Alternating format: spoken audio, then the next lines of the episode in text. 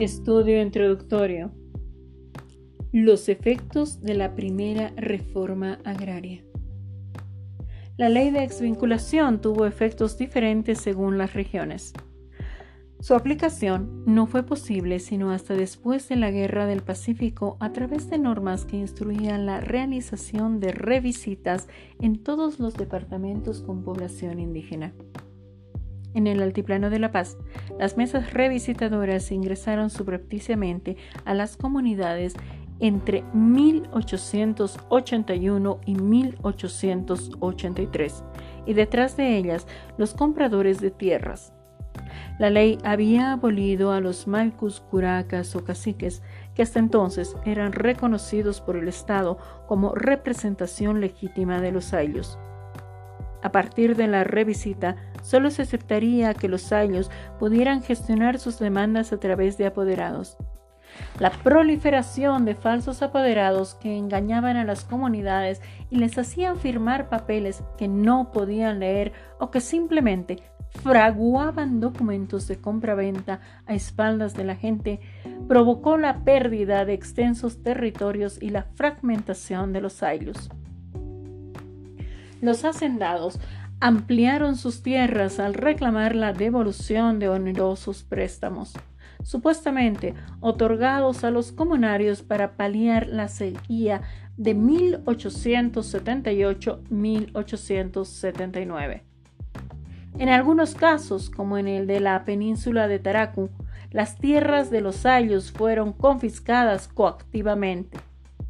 El entonces presidente Ismael Montes hizo secuestrar a sus autoridades y las obligó a poner sus huellas digitales en los documentos de transacción Mamani 1991. En el altiplano Aymara, la resistencia tuvo dos oleadas intensas que llegaron a su clímax en las rebeliones de 1899 y 1921. Entre 1880 y 1898, un vasto movimiento de apoderados indígenas intentó defender sus derechos en las oficinas administrativas y legislativas del Estado. Fracasadas esas tentativas, los ayllus se aliaron a la oposición y sus ejércitos dieron la victoria a los liberales a la cabeza del general Pando en la Guerra Civil de 1899. Pablo Zárate Vilca y los apoderados indígenas que apoyaron a las tropas federales del norte fueron traicionados y sus principales líderes asesinados el movimiento tardaría más de una década en recomponerse.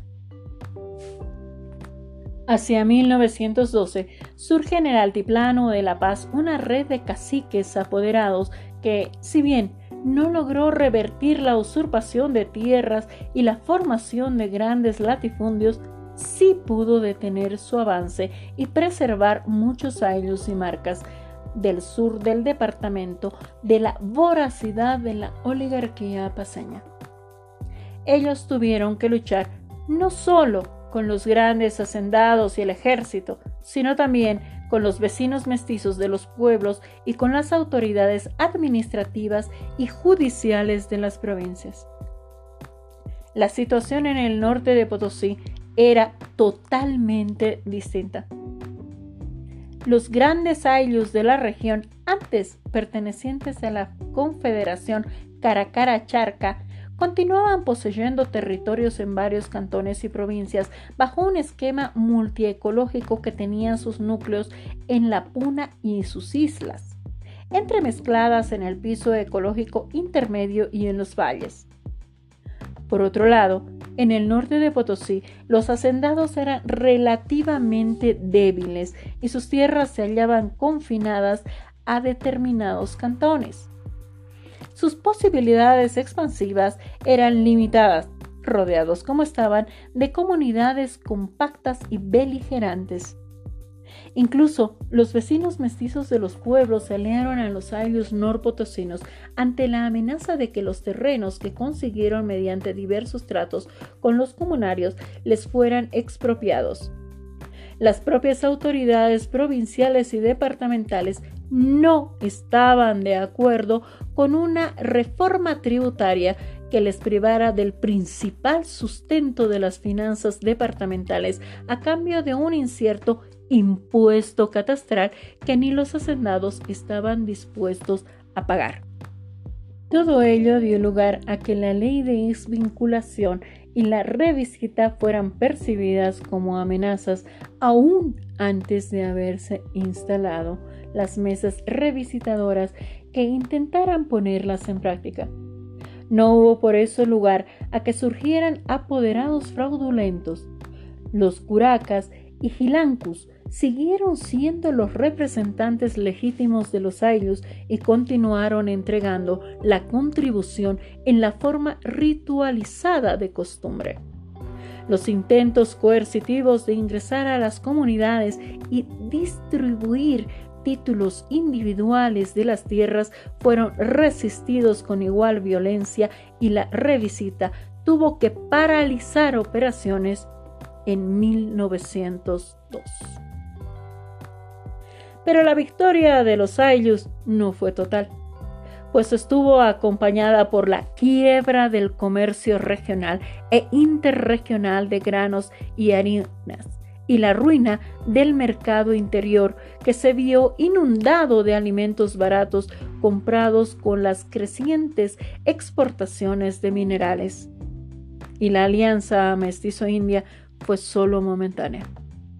El catastro permitió a muchos vecinos de los pueblos legalizar sus tierras y acogerse voluntariamente a la ley que los ayllus habían rechazado. Se configuró así en la región un esquema de poder fragmentado en manos de estos nuevos intermediarios del Estado que se convertirán en patrones colectivos de los ayllus, página 59 en esta edición. Esta estructura resultaría luego funcional al control despótico que impuso el MNR en los años norpotosinos en la década del 50. Un control que sin embargo estuvo confinado a los valles, pues en la Puna continuaban vigentes los curacas y gilancus. Fue en casa de uno de ellos, el curaca Agustín Carvajal, donde Platt se alojó al final de su primera estadía de 15 meses en la región. Lo visitaría regularmente en los siguientes años.